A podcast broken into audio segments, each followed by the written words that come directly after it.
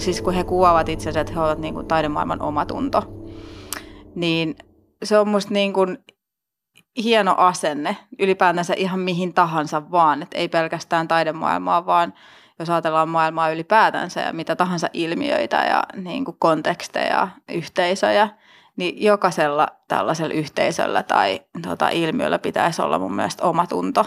Joku sellainen niin kuin rakkikoira, joka räksyttää, kun se näkee, että nyt asiat ei niin kuin ehkä kaikkien kohdalla tai kaikkien osalta ole tasavertaisesti tai mene niin hyvin kuin voisi mennä.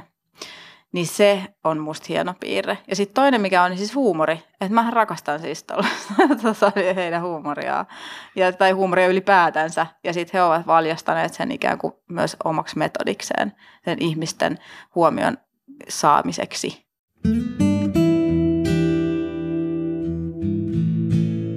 Me ja maailma tarvitsemme esikuvia. Ihmisiä, jotka muuttavat maailmaa. Tekojen kautta avautuu uusi näkökulma – Ai noinkin voi tehdä tai ajatella. Kuuntelet Uuden maailman tekijät ohjelmaa. Minä olen Satu Kivelä. Feministinen taideryhmä Kerilla Girls teki vaikutuksen taiteilija pedagogi Katriina Haikalaan, kun hän opiskeli taidekasvatusta taideteollisessa korkeakoulussa. Mä näin siellä yhdellä ilmoitustaululla tota, Guerrilla Girlsien yhden posterin, joka on tämä The Advantages of Being a Woman Artist, jossa on listattu niin se humoristisesti, että minkälaista on ta- naistaiteilijana olla taidemaailmassa. Ja tota, se päätyi sitten loppujen lopuksi se samanen pikku posteri, siis se ei ole mikään kauhean iso, se A5 kokoinen lätkä, niin se päätyi sitten mun ensimmäiselle työhuoneelle, mun ilmoitustaululle. Ja siitä lähin se onkin sitten ollut aina mun tota, ilmoitustaululla tai seinällä mun työhuoneessa, että nythän mulla on se tuossa kehystettynä se sama lista. Mm. Oliko siellä joku semmoinen tietty juttu, mikä puhutteli erityisesti siinä listassa? No kyllähän siis oikeastaan jokainen niistä noista kohdista, että tota, niin, e, sehän alkaa se lista silleen, että working without a pressure of success. tota, kyllähän se nuorena taideopiskelijana kolahti aika kovasti. Taiteilijat muuttavat maailmaa, kuten Kerillä Gössit. He ovat anonyymeinä toimivia feministi-aktivistitaiteilijoita Yhdysvalloista. Kerillä Gössit pitävät julkisesti korilanaamioita ja käyttävät aseinaan faktoja, huumoria ja visuaalisuutta. Heidän tavoitteena on paljastaa rakenteet, jotka asettavat ihmiset sukupuolen tai etnisen taustan osalta eriarvoiseen asemaan.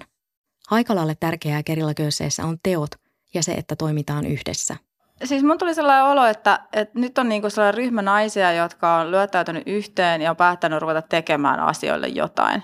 Siis toisin sanoen asioille, jotka heitä harmittaa. Ja tota, et jotenkin kaikki kuvat, mitä heistä, mitä näin ja tota, niin kirjoitukset, joita luin, niin tuli semmoinen tekemisen meininki. Että niinku, totta kai tuumataan ja mietitään ja pohditaan, analysoidaan, kerätään dataa, mutta sitten tehdään ja tehdään yhdessä. Niin mä arvostin sitä ja se inspiroi mua tosi paljon. Sä oot myös tavannut heidät, niin minkälainen kohtaaminen se oli?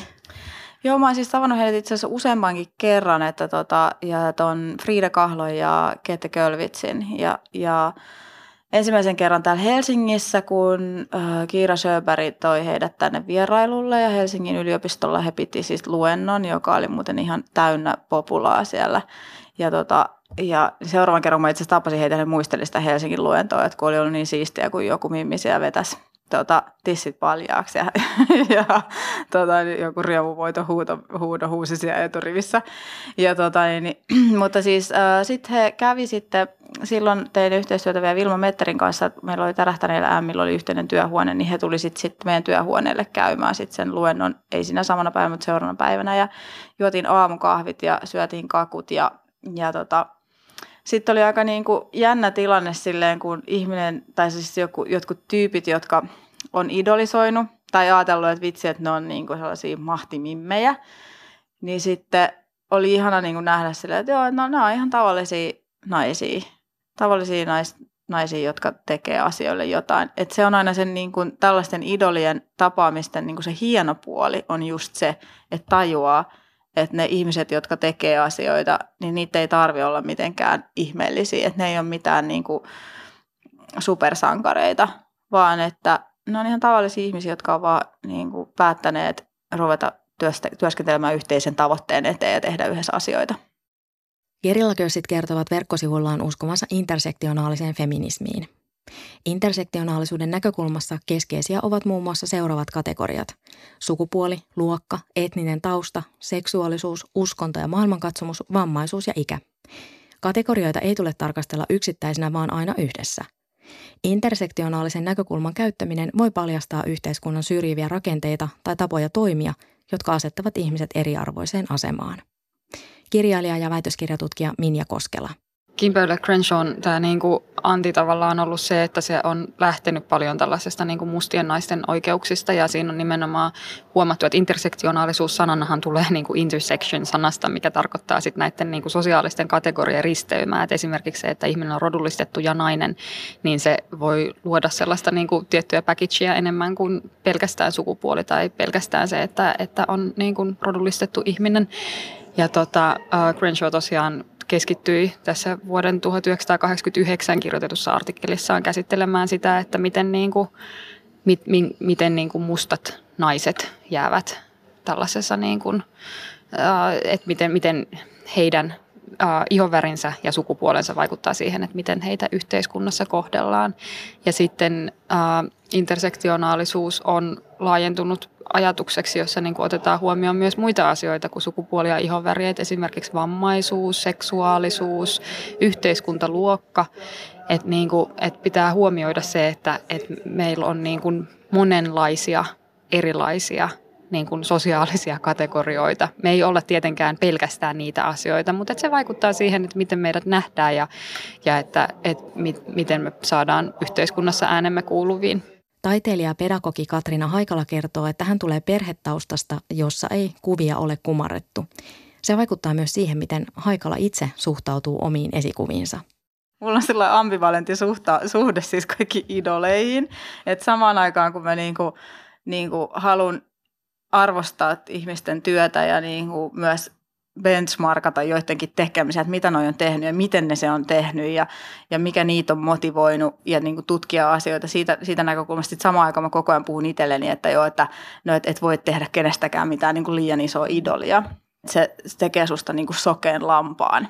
Mutta se, mitä mä ajattelen, miten he on varmaan vaikuttaneet piilotason tajunnan tasolla jo pelkästään, on se, että kun ennen kuin sä tulit tänne mun työhuoneelle, niin mä rupesin katselemaan näitä teoksia, joita mulla on täällä siis jo mun ihan taiteilijan uran alkuvuosilta. Mulla on täällä sellaista serigrafia niin kuin vedoksia, joissa mä oon kuvannut siis itseni alasti ja, tota, ja sitten mä oon laittanut siihen tilalle tuollaisen korillan pään.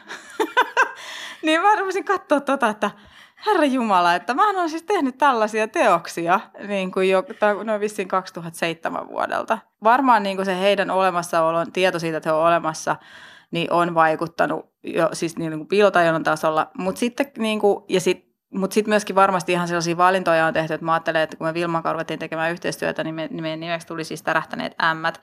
Ja siinä on vähän samanlainen niin kuin, ajatus kuin Gerilla Girlsissa, että, että kun sä et ole omalla nimelläsi tekemässä, ja Gerilla Girlsit nyt ei edes omilla kasvoillaan, niin ikään kuin se asia, se asia, mitä käsitellään ja mitä aiheita käsitellään, niin se tulee asian keskiöön, eikä niin kuin ne henkilöt sen asian takana.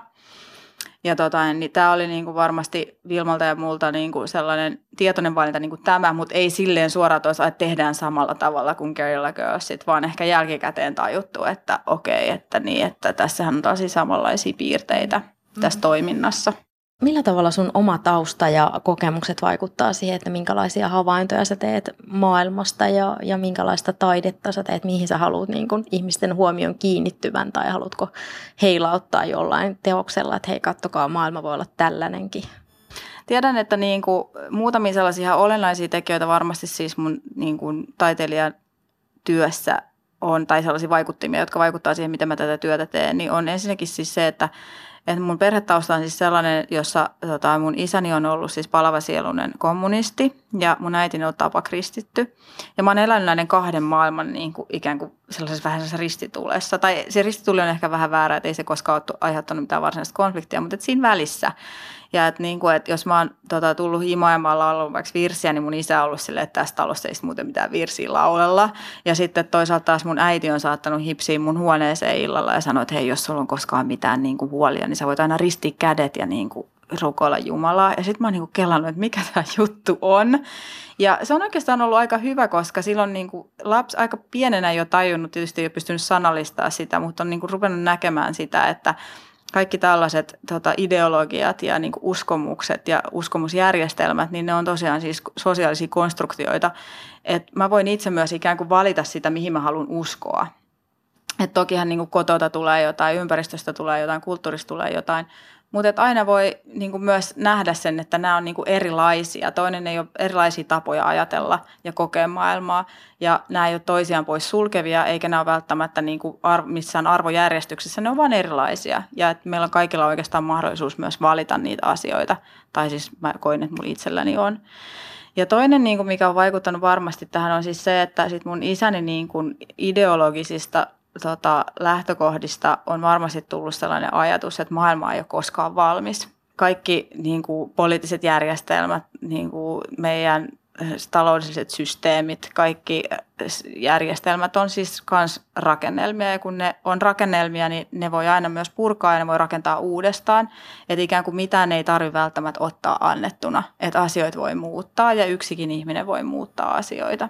Ja sitten varmaan niin kuin kolmas asia, ja tämä on siis todella tämä lyhyt versio, niin tota, kolmas asia, mikä vaikuttaa, niin on varmasti se, että mua ei koskaan kasvatettu kotona niin, kuin, niin että mulla olisi koskaan sanottu esimerkiksi, että hei, että ei tytöt tee tuolla tavalla. Että mut on aina kasvatettu ihan samalla tavalla niin kuin mun sisarusten kanssa, niin kuin, jotka ovat olleet toista sukupuolta niin ihan samalla tavalla. Et mulle on opetettu ihan samat asiat, mitä mun veljelle on opetettu. Mut, mulla on mun isäni on opettanut mut rakentamaan taloa ja remontoimaan. Ja sitten siinä kohtaa, kun mä ajoin ajokorttia, niin mun isä oli silleen, että joo, joo, ehdottomasti ajat kuorma-autokortin, koskaan ei tiedä, mihin ammattiin päädyt. Eikä se ollut mikään vitsi, vaan se oli ihan niin kuin, että, että koskaan ei tiedä, vaikka siis jo ajaisit keskolla siis kylmäautoa.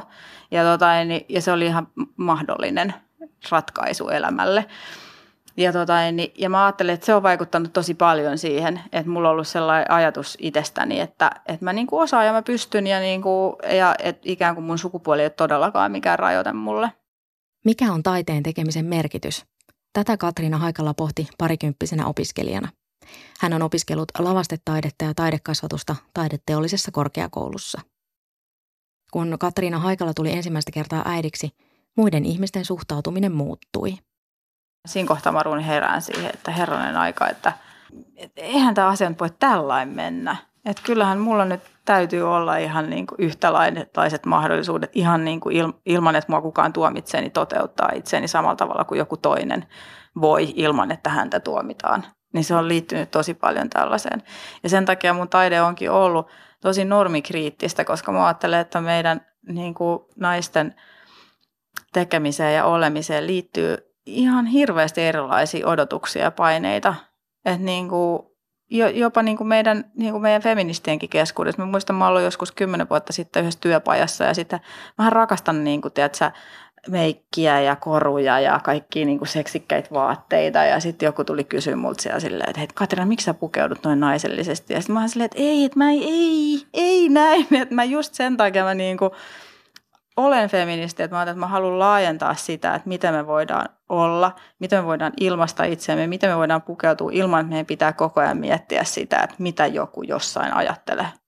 Kun oma feministinen herääminen on tapahtunut aika pitkälti sitä kautta, että miten mä olen kokenut naisena osallistumisen niin kuin musiikilliseen tekemiseen miesten kanssa, että, että siinä on kokenut sellaista tietynlaista niin kuin, marginaalien jäämistä, mutta sitten kun on tutustunut intersektionaalisuuteen teoriana ja näihin niin kuin käsitteisiin muuten, niin on ymmärtänyt sen, että itse asiassa niin kuin, joo, mä oon nainen ja siitä on mulle ollut niin kuin, tietynlaista, tietynlaista mä en käytä sitä package-sanaa niin kuin joissain kohdissa, mutta tota, sitten mä oon myös niin kuin keskiluokkainen koulutettu valkoinen suomalaisnainen ja niin kuin nämä muut määreet sitten taas on ihan selkeästi vaikuttanut siihen, että, että mä olen yhteiskunnassa aika etuoikeutettu ihminen ja intersektionaalisuus on mua niin kuin auttanut sitä sitä niin kuin tunnistamaan. Ja mä uskon, että se niin kuin sellainen itsereflektio auttaa myös tunnistamaan ja lisäämään ymmärrystä siitä, että miten se niin kuin maailma toimii. Ja ehkä vielä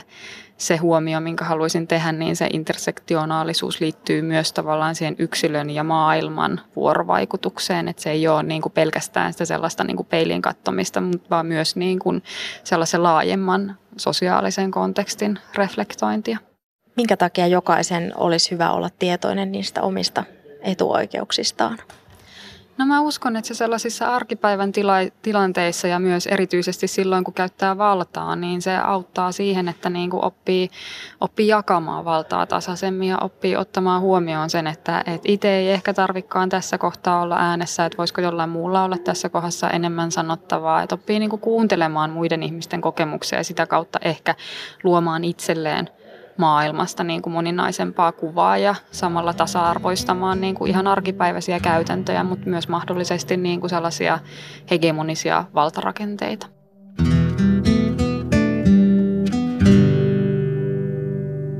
Kirjailija Virginia Woolf on sanonut, että naisella on oltava rahaa ja oma huone, jos hän aikoo kirjoittaa fiktiota. Olemme nyt Helsingin kaupungin osassa Arabiassa, jossa on taiteilija Katriina Haikalan työhuone.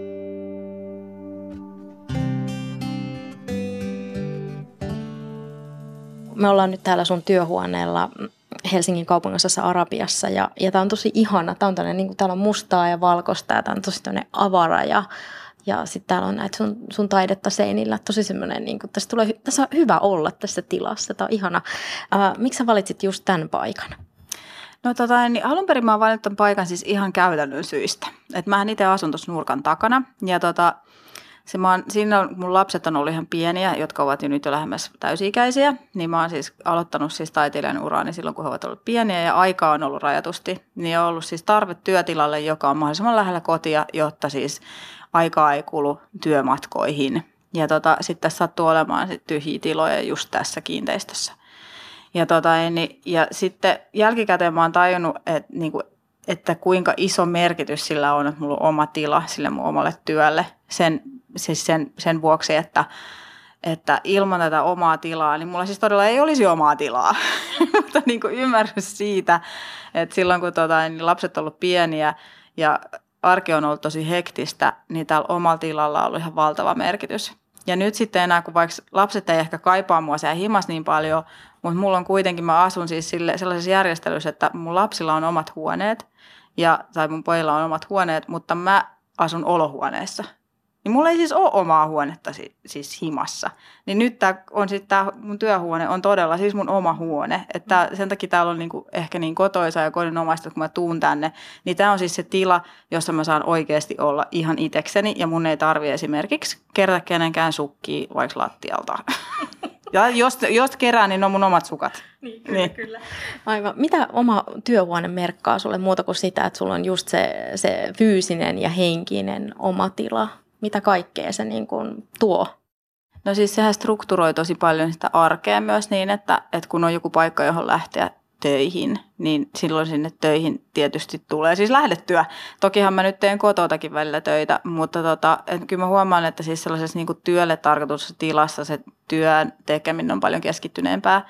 Ja totta kai, kun tässä on paljon tilaa, niin mullahan on tässä pieni studio ja mä pystyn tekemään täällä siis kuitenkin toteuttamaan sellaisia taiteellisesti sellaisia asioita, mitä mä en pysty kotona tekemään.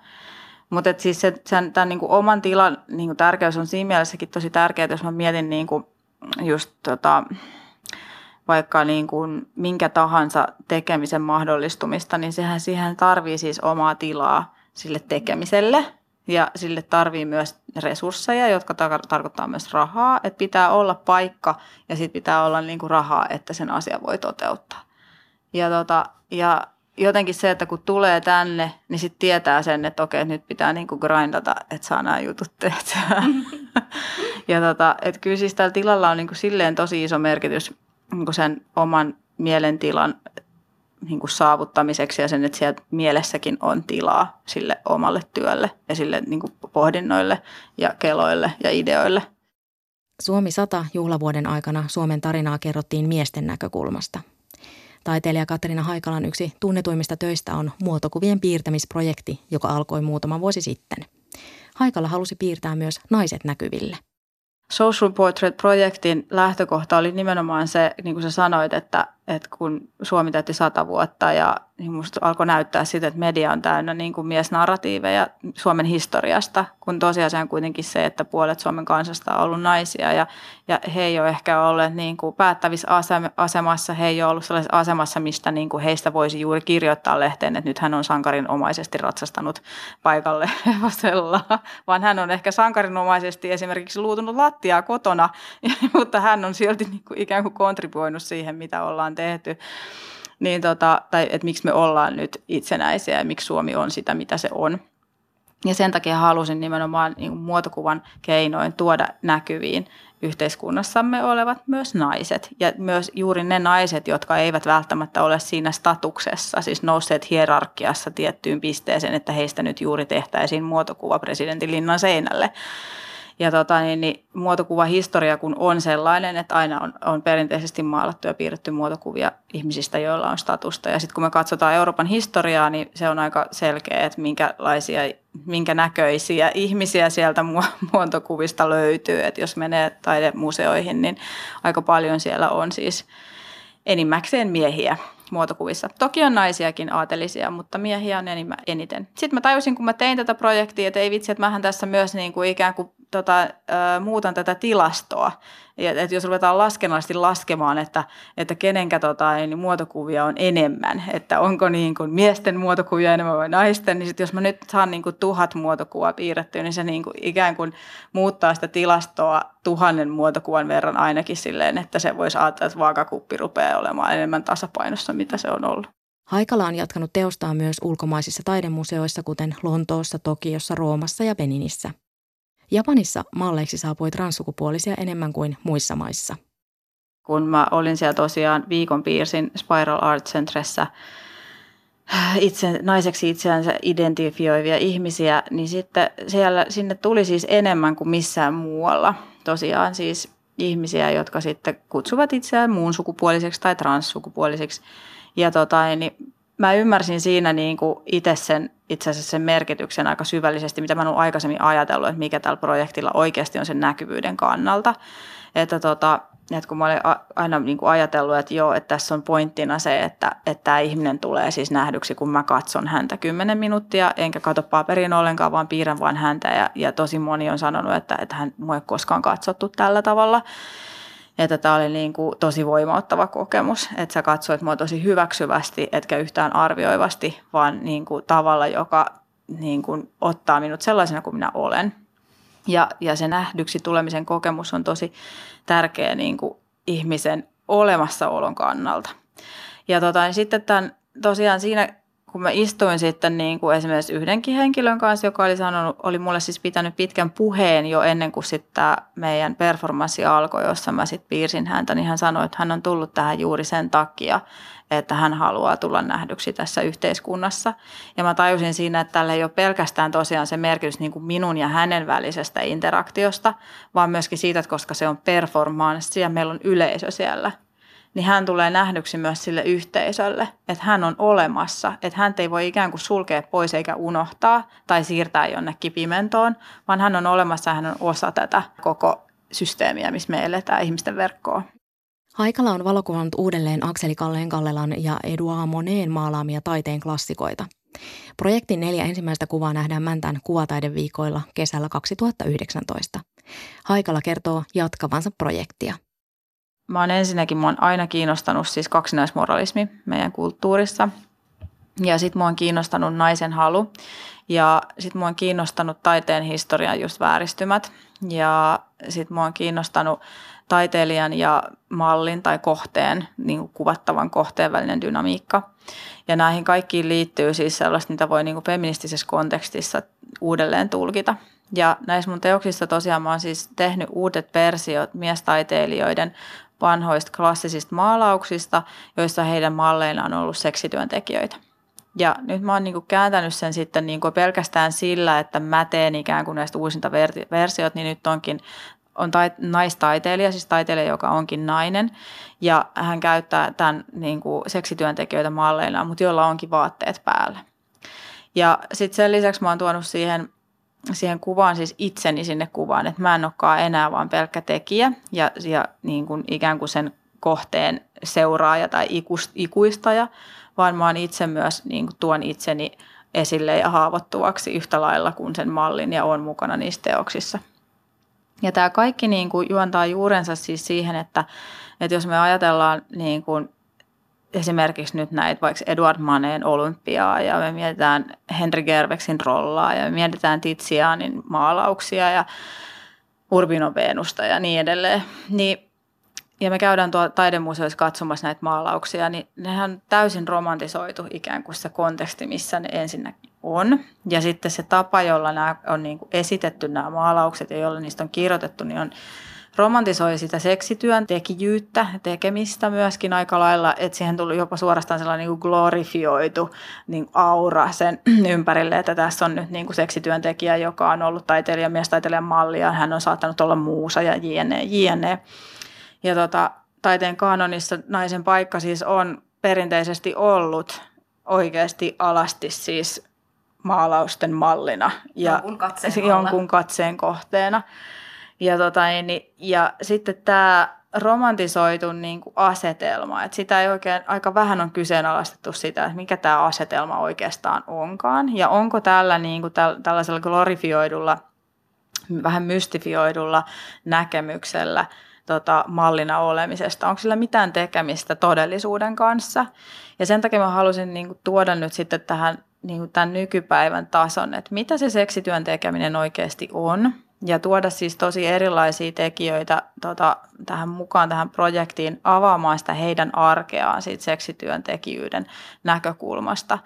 Ja tämä projektihan on ollut siinä mielessä aika haastava, että voin sanoa, että ihan hirveän helppoa ei ole löytää sellaisia ihmisiä, jotka vois tulla siis omilla kasvoillaan tällaiseen projektiin, koska mä nimenomaan halusin poistaa sitä huorastigmaa, joka liittyy seksityön tekemiseen – Taiteen avulla voi herättää keskustelua ja kysymyksiä erilaisista ilmiöistä. Mikä on taiteilija ja pedagogi Katarina Haikalan supervoima?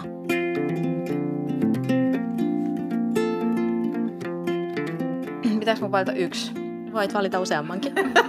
no, tota, no mä sanoisin, että huumori. Että huumori on mun yksi supervoima, että sillä kyllä niin kuin jaksaa tässä arjessa aika pitkälle itse. Ja sitten mä ajattelen, että toinen mun supervoima on nopeus. Mä oon tosi nopea tekemään asioita, ja mä oon nopea juoksemaan myös. Sitten mun yksi supervoima on rohkeus. Ei, niin kuin, ei mun olla tyly, mutta kyllä mä niin kuin, koitan pyrkiä pitämään omia rajojani aika selkeänä. Miten jokainen voisi löytää itsestään sen supervoiman? Hyvä kysymys. Tota niin, niin Varmaan siis sen oman niin kuin, ytimen löytää kaikkein parhaiten niin kuin, silleen, että koittaa löytää ympärilleen sellaisia ihmisiä, jotka hyväksyy just, just sellaisena kuin sä oot. Ja sitten niiden hyväksyntä vahvistaa sussa niitä piirteitä, jotka sussa jo on. Ja he ei yritä muuttaa sua miksikään muuksi. Et jos, tota, niin, jos se on mahdollista vaan löytää itselleen sellaisia ihmisiä ympärille, Gerilla Girlsit kirjoittavat verkkosivuillaan, että heidän anonymiteettinsä kiinnittää huomion itse asiaan. He voivat olla kuka tahansa. He voivat olla kaikkialla. Ajatus on se, että yhdessä voimme vaikuttaa maailmaan. Et mikä oli upeaa on se, että se on ryhmä. Ja siinä on niin kuin, mimit tekee keskenään duunia. Ja se on niin kuin, aivan olennaista, jos halutaan muuttaa siis maailmaa. Että me ikään kuin yhdistetään voimiamme ja löydetään ympärille ne ihmiset, joiden kanssa on hyvä olla ja joiden kanssa on hyvä tehdä duuni.